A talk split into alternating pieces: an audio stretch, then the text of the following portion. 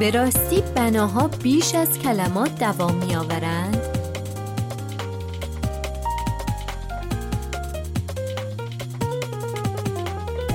روی موج نمانا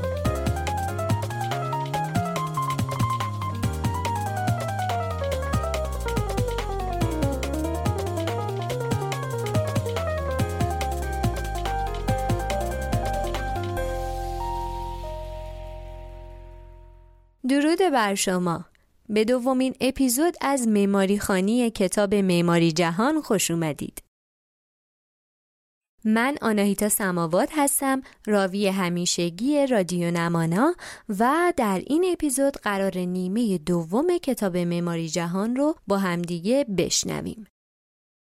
اینم بگم که حامی معنوی این اپیزود انتشارات اول و آخر معماری هست برای تداوم این امر مفید و ارزشمند حتما حتما اسپانسرای ما رو فالو و حمایت کنید در اپیزود اول سفر طولانی رو داشتیم و آخرین بار رسیدیم به ژاپن. مقصد امروز ما معماری اتروسک و روم هست.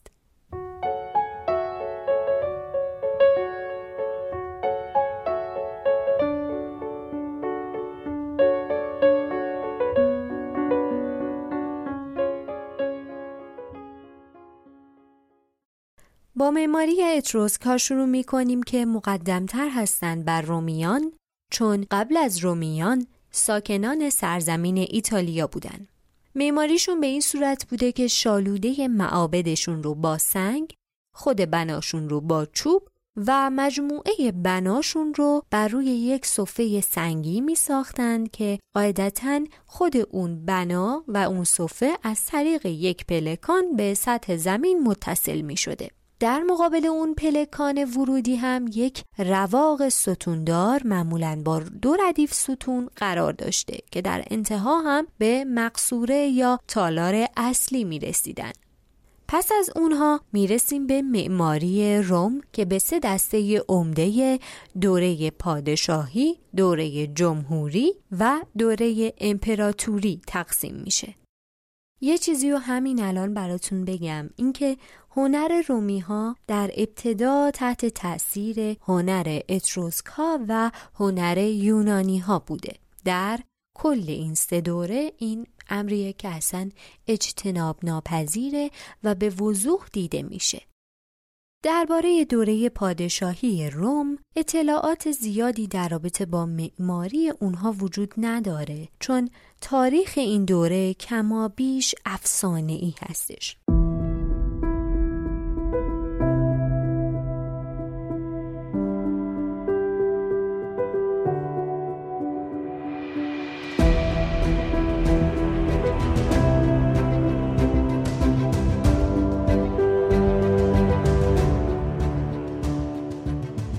به طور کلی می‌تونم بگم از 753 قبل میلاد شروع میشه و در سال 510 قبل میلاد تموم میشه. اما توی دوره جمهوری که از اخراج آخرین پادشاه تو صده پنجم آغاز میشه معبد فورتانا ویریلیس رو داریم معبد سیبول رو داریم و فروم ها رو داریم. معبد فورتانا ویریلیس بر روی سکوی بلندی ساخته شده بوده و ظاهرش هم یک سبک یونیک رو داشته.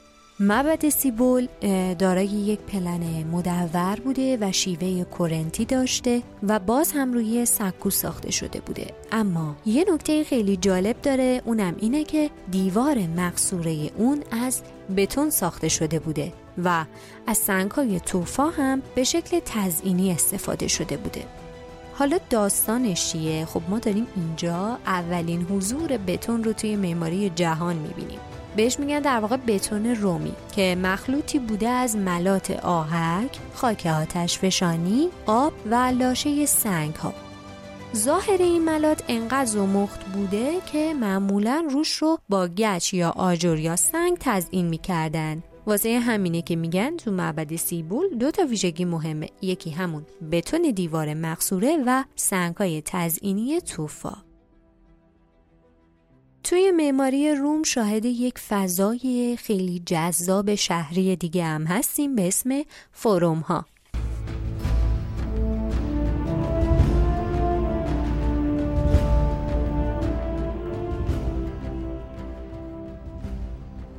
فروم ها مجموعه میدان هایی بودند با فضای باز که اطرافشون ستون گذاری شده بود. در واقع محل اجتماع عمومی و داد و ستد بودند که اصلا تبدیل شدن به مهمترین مراکز شهری. معابد و دادگستری و بازارها و غیره در اطراف اینها انسجام پیدا کردن و قرار گرفتن یه جوری که دیگه فروم ها شدن مرکز فعالیت های دینی، بازرگانی و اداری یعنی قلب تپنده شهر. دو نمونه از فروم های معروف روم هم می‌تونم براتون فروم شهرهای روم و پومپئی رو مثال بزنم.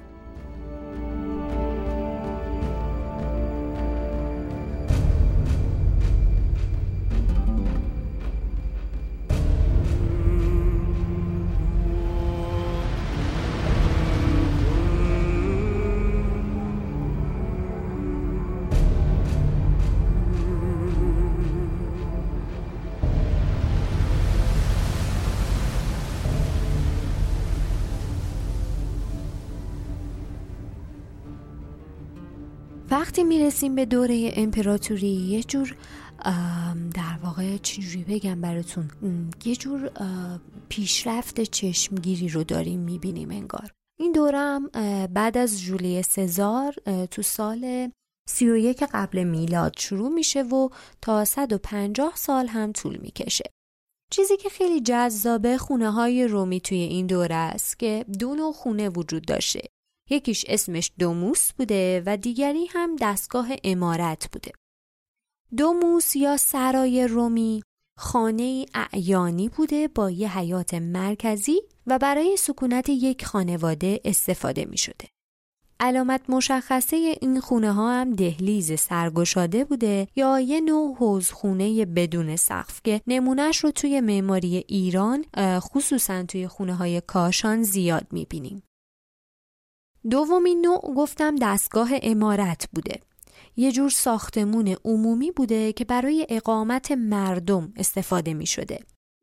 و در واقع اگر بخوایم بهتر توصیفش کنیم می‌تونیم حتی بگیم یه جور پیشقدم واقعی آپارتمان های امروزی بوده.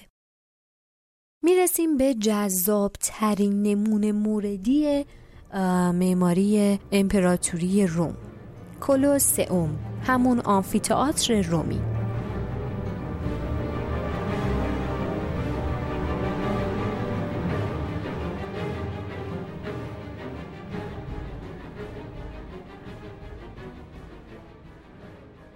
ساختمون کلوسئوم از ابتکارات رومیاست چون اونا بودن که تئاتر پلن نیم دایره رو به آمفیتئاتر پلان بیزی شکل تبدیل کردن. یعنی دو تا تئاتر رو به شکل یه فضای بسته بیزی شکل یا یه جور میدون ورزش تبدیل کردن و روبروی هم قرار دادن. کلوسئوم روم بزرگترین کلوسئوم در نوع خودشه که پنجاه هزار نفر گنجایش داره. در ساخت این بنا از بتون برای ایجاد تاقهای گهواره‌ای و متقاطعش استفاده کردن و همینطور برای اتصال سنگها در بقیه قسمت ها هم اومدن از بست های فلزی استفاده کردن. در نمای سه طبقه کلوسئوم سه ردیف ستون ما می‌بینیم که دقیقا به ترتیب اول ستون دوریک، دوم یونیک و سوم کرنتی استفاده شده یعنی از هر سه نوع ستون یونانی توی کلوسئوم استفاده شده. دومین اثر پر آوازه و پرنفوذ از معماری روم معبد پانتئون هست. که یه پلن دایره ای شکل داره و بدنه استوانه ای شکل و نمونه بارز تحول معماریه. حالا بگو چرا؟ به خاطر استفاده از گنبد و قوسی که توی این بنا استفاده شده و ساخته شده. توی این بنا گنبد نیم ای روی بدنه استوانه شکل قرار گرفته. در رأس گنبدشون هم یه منفذ بزرگ به قطر 9 متر تعبیه شده که فقط نور رو به داخل معبد میرسونه. دیوارا هم که تا دلتون بخواد زخیمه اما برای اینکه بتونن سبکش کنن تو بدنه دیوار پسوهایی به فرم نیم ای و مستطیلی شکل ایجاد کرده بودن. تو بخش جلوی این معبد هم که در واقع ورودیش بوده یک رواق مستطیلی شکل که در واقع همون امتداد معماری معابد یونانی هست رو مشاهده می کنیم بعد از ورود به داخل این معبد شما با یه فضای بزرگ روبرو میشی که نور هم به داخلش اومده و یک پارچگی و اون انسجامشه که اون فضا رو مسئول کننده می‌کنه. اگه دقت کرده باشید توی توصیفاتم هی دارم از فضا استفاده می‌کنم و این مهمترین ویژگی این بناه چرا؟ به خاطر اینکه تو معماری مصر و بین النهرین هی ما داریم دیوار و ستون می‌بینیم. یعنی هی داریم می‌بینیم که جرم فضا رو اشغال کرده. اما اینجا فضا رو ما داریم می‌بینیم. یعنی در واقع توی این نقطه از معماری جهان در معماری روم برای اولین بار فضا در معماری اهمیت پیدا می‌کنه. یه چیز بانمک هم براتون بگم. توی معماری روم هموم ها خیلی جنبه مقدسی داشتن. بعد به حدی بهش اهمیت می‌دادن که توی هموماشون از کتابخونه و باغ و ورزشگاه دریغ نمی‌کردن. نمونه موردی هم مثل هموم کاراکالا. حتما گوگل کنید اینو ببینید.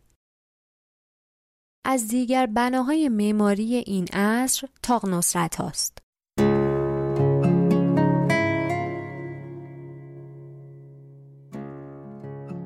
تاق نصرت ها یه سری تاق بودن که برای بزرگداشت امپراتور یا سردارهای نامآورشون می ساختن که در واقع حکم یادبود پیروزی هاشون رو داشته. معمولا هم یه تاق بزرگ وسط بوده و دو تا تاق کوچولو در طرفین البته بماند که تاق نصرت تیتوس استثناء و فقط یه دونه تاق داره. می‌رسیم به دومین ابتکار معماری رومی ساختمون باسیلیکا. این ساختمونا پلان مستطیلی شکل داشتن. یادتونه تا اینجا همش داریم از پلانهای مدور می‌گفتیم. حالا اینجا باسیلیکا دیگه پلانش شد مستطیلی شکل و دو یا چند مذبح نیم دایره داشته. مدخل یا همون ورودی بنا هم تو یکی از زلهای طولیش قرار داشته که دوباره یه سری ستون داشته و بعد وارد فضا می شدیم فضای داخلی هم ستوندار بوده و اصلا خود این ستون ها هم به عنوان تقسیم کننده فضا هم حتی استفاده می شدن. دو نمونه خیلی مشهور از باسیلیکاها هم باسیلیکای اولپیا و کنسانتین هستند که پیشنهاد می‌کنم حتما حتما ببینینشون و لذت ببرین و باز یکی از اعجابهای شهرسازی رومی آبروها هست رومی ها برای رسوندن و انتقال آب از مناطق دوردست به شهرها از کانال هایی با شیب کم استفاده می کردن که گاهی حتی به ده ها کیلومتر هم می رسیده. یکی از بهترین نمونه های این آبروها هم آبروی فوندوگار در شهر نیس فرانسه هست. نمی‌دونید چقدر لذت بردم از روایتگری معماری روم براتون. برای اینکه خودم تا به الان هر وقت در محیط حالا کاری با نماهای رومی و تقاضای طراحی نمای رومی مواجه می شدم فقط هرس می خوردم مرور این بخش باعث شد که هرگز فراموش نکنم هویت معماری رومی چه بوده و چه ارزشمندی داشته و هر کجی در معماری امروز خودمون وجود داره قطعا ریشه در مسائل فرهنگی دیگری هم داره.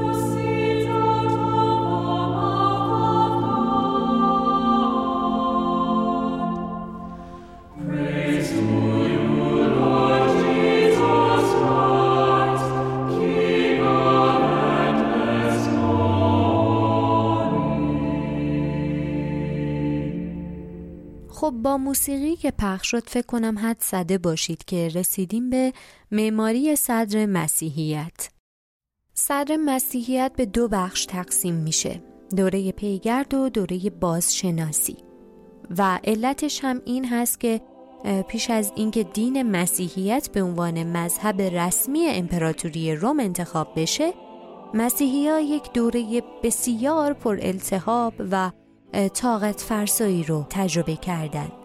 برای همینم تمام هنرشون توی این دوره در مخفیگاه ها و زیر زمین شکل گرفته.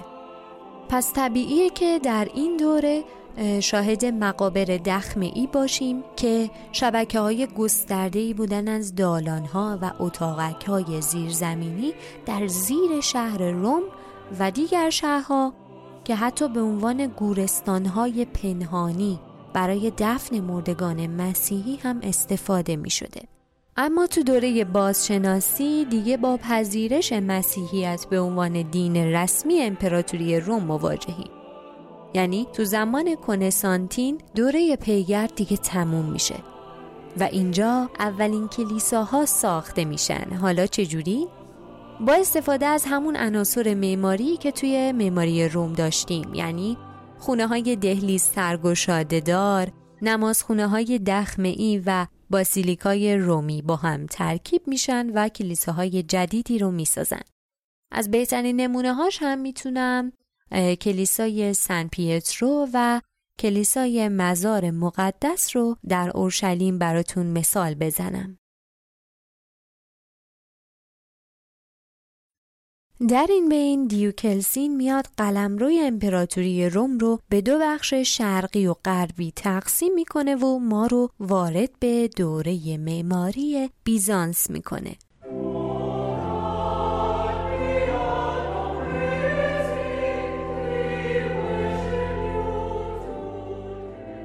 بله مرکز روم شرقی زادگاه هنر و معماری بیزانسه. مهمترین و برجسته ترین بناهای سبک بیزانس در شهر راوانا هستند که توی روم غربی قرار دارن همینطور می‌تونیم قدیمی ترین موزاییک های سبک بیزانتیس رو توی این شهر پیدا کنیم. اما کلیسای سنویتاله از مهمترین بناهای سبک بیزانسه چون نقشه مرکزیش از دو تا هشت زلی تشکیل شده که متحد المرکز هستند و در نهایت هم پوشش سقف یک پوشش گنبدی هست که روی یک هشت زلی پلن سوار میشه. حتما این بنا رو هم گوگل کنید و پلنش رو به خاطرتون بسپارید.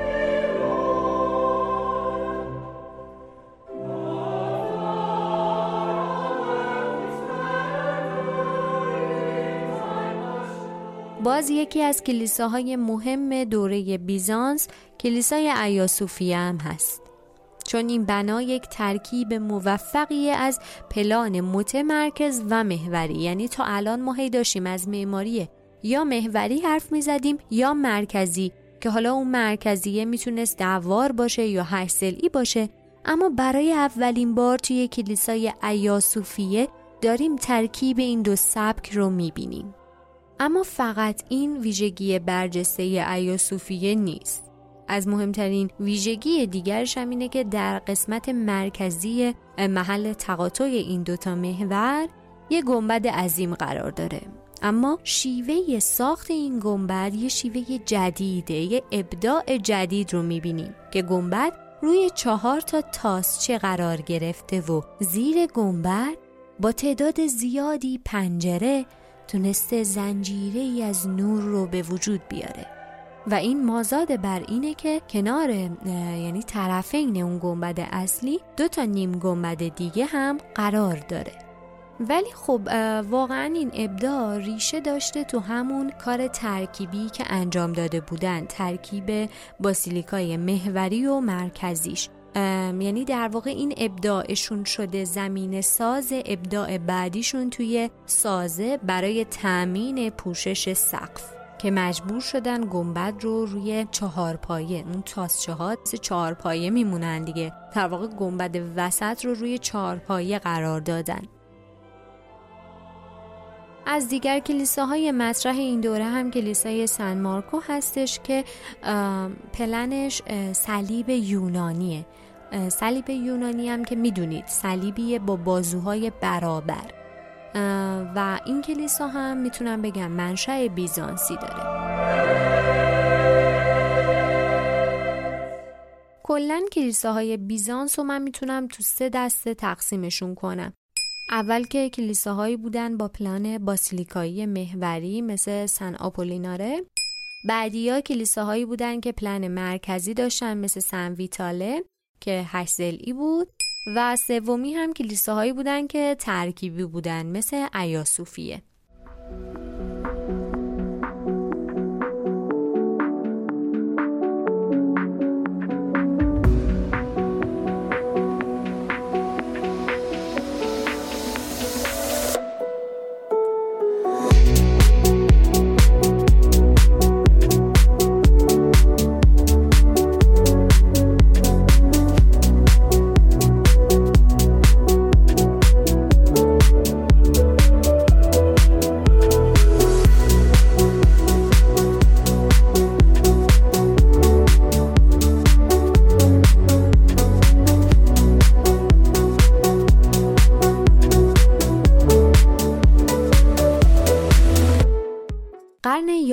11 و 12 رو دوره رومنسک می‌دونن. توی همین دوره بود که جنگای صلیبی شروع شد و روابط تجاری با شرق توسعه پیدا کرد. اندیشه های شرقی و علم یونانی هم اومد و روی دنیای غرب تاثیر گذاشت. ویژگی های معماری دوره رومنسک اینجوریه که از قوسای نیم دایره تو سقفشون استفاده می‌کردن. از جرزای سنگین استفاده می‌کردن. حجم کلیساهاشون احجام هندسی ساده و بزرگ بود و ترهندازی مربعوار و ستونبندی های متناوب داشتن. نمونه موردی هم تا دلتون بخواد از کلیسای سرسرنن فرانسه گرفته تا کلیسای پیزا و کلیسای اشپایر و دوروم انگلستان و غیره. بعد از اون می‌رسیم به دوره گوتیک.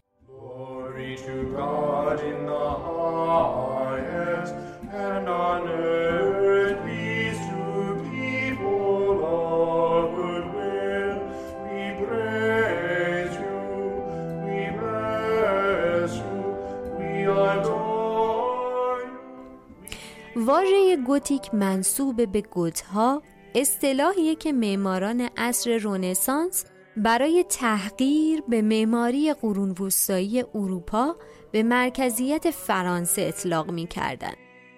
چه بیرحمانه ولی من خودم به شخص عاشق معماری گوتیک هستم.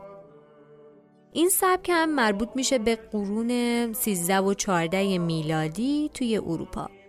ویژگی هاشم اینه که از قوسا و تاقهای نکتیز جناقی استفاده می‌کردن تو دوره قبلی نیم دایره بود. اینجا دیگه تاقهای جناقی استفاده کردن. از پشبندها برای مهار نیروهای رانش استفاده کردن. اما اگه یادتون باشه گفتم بهتون اولین پشبندی که استفاده شد توی معماری جهان مربوط به باسیلیکای کنسانتین بود در معماری روم. دیگه از پنجره های وسیع با شیشه های رنگی در بین جرزهاشون استفاده می‌کردن و این خیلی جذاب بود که نورهای رنگی به فضا وارد میشن. و پنجره های گل سرخی تو نمای اصلی بنا استفاده می‌شد.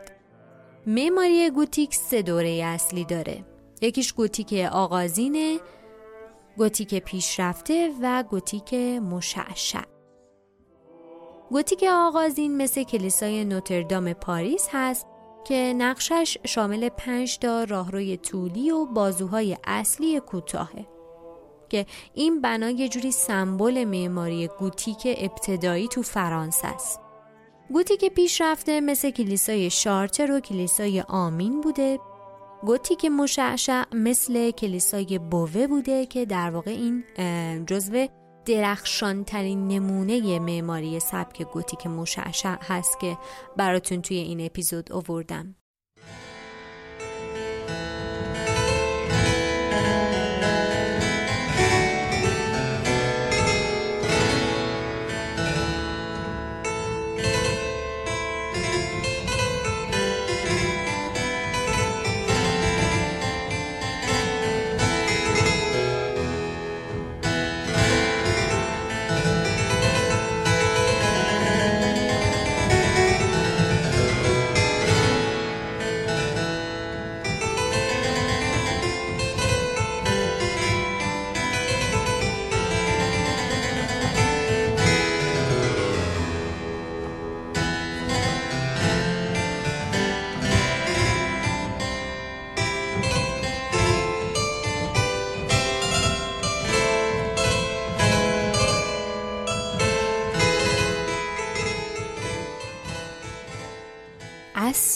رونسانس نوزایش علم و هنر.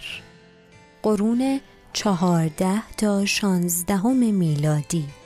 تحول شگرف و عظیم رونسانس مسیر زندگی و تفکرات و هنر و اندیشه حاکم بر اروپا رو تغییر داد.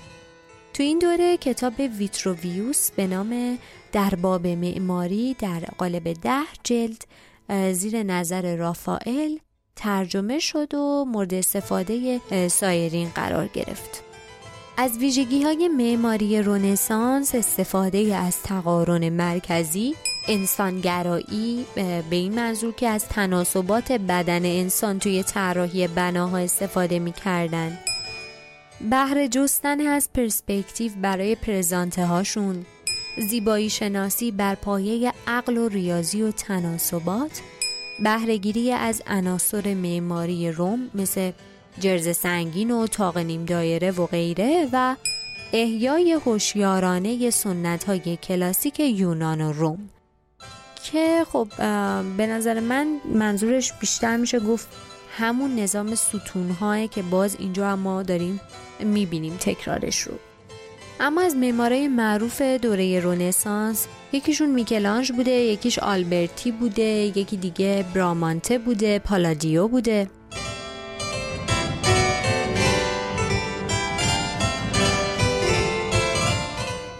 میکلانج در واقع تو دوره رونسانس بوده اما پدر باروک هم دونسته می شده. تو زمینه معماری آثار ارزشمند زیادی رو هم طراحی و اجرا کرده که برجسته ترین هاشون یکیش میدان کاپیتول بعد دیگه کلیسای سن پیتر موزه کاپیتول و دهلیز کتابخونه لورنتسو هستش تو فلورانس. اما بازم به نظر من جذاب ترینشون همون میدان کاپیتول بوده که میاد بین سه تا ساختمون یه میدون مرکزی رو طراحی می‌کنه و در مرکز اون میدون میاد مجسمه امپراتوری روم رو قرار میده. برامانته هم نقاش بوده هم معمار و از آثار جذابی هم که ازش مونده تمپیتو هست. تمپیتو محل به صلیب کشیده شدن پتروس هست. نقشه مرکزیش جوریه که الگوی کامل معماری کلاسیک و کلا معماری گنبددار برای رونسانس و دوره های بعدش دونسته می شده. پالادیو هم باز یکی از همون معمارای دوره رونسانسه که اومد یه سری آثار ویتروویوس رو منتشر کرد و باز خودش رساله شخصی خودش به اسم چهار کتاب در معماری رو نوشت و شهرت شخصی خودش هم به خاطر ویلاهای زیادی بود که توی ونیز ساخته بود که از مهمترین و جذابترین اونها ویلای روتوندا بوده. اما آلبرتی آلبرتی دیگه اصلا گل مجلسه مهمترین و نافذترین رسالش رو ارائه میده به اسم ده کتاب درباره معماری که در واقع از رساله ویتروویوس ملهم بوده اما به طور کلی مطالعات آلبرتی در زمینه معماری باعث شد که اون بشه بهش گفت نخستین معمار عصر رنسانس از شاهکارهای دیگه معماریش هم می‌تونیم به قصر روچلای در فلورانس کلیسای سان فرانچسکو در ریمینی و سان آندرا در مانتوا اشاره کرد.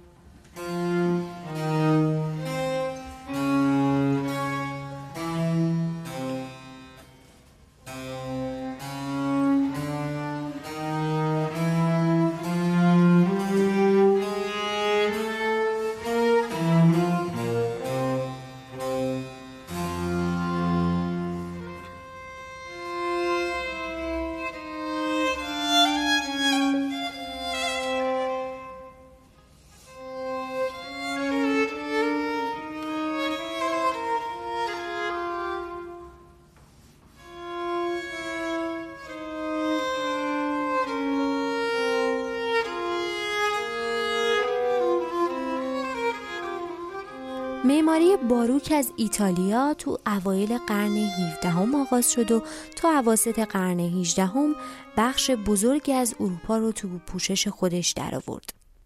ویژگی های این سبک باروک چیا بود؟ یک باروک هنر پیچیده ای بود که پیچیدگیش به قناش افزود.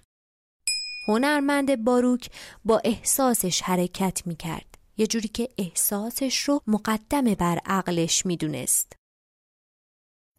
پویایی مورب و پرهیز از خطوط مستقیم در پلنای سبک باروک بیداد می‌کنه. شکلهای اقراق شده. یه جورایی انگار می‌خواستن بگن باروک دارای روحی از حرکت و جنبشه که دقیقا نقطه مقابل اون سکون و تقارن عصر کلاسیک هستش از نمونه های برجسته این سبک هم کلیسای سن ایو، کلیسای سن ایل جزو، کاخ کارینیانو و کاخ ورسای و کلیسای سن پیتر هستش. و بعد از اون هم می‌رسیم به سبک روکوکو که خیلی زود تبدیل شد به یک سبک بین المللی و خود واژه روکوکو به معنی سنگریزه است. به یه جور صدفای تزئینی اطلاقش می‌کنن. روکوکو یه سبک مختص به فضای داخلیه. سبکیه که در درجه اول مناسب هنرای کوچیک مثل اساسیه، ظروف، لوازم خونگی و شاخصترین ویژگی های این سبک هم اقراق در تزئیناته.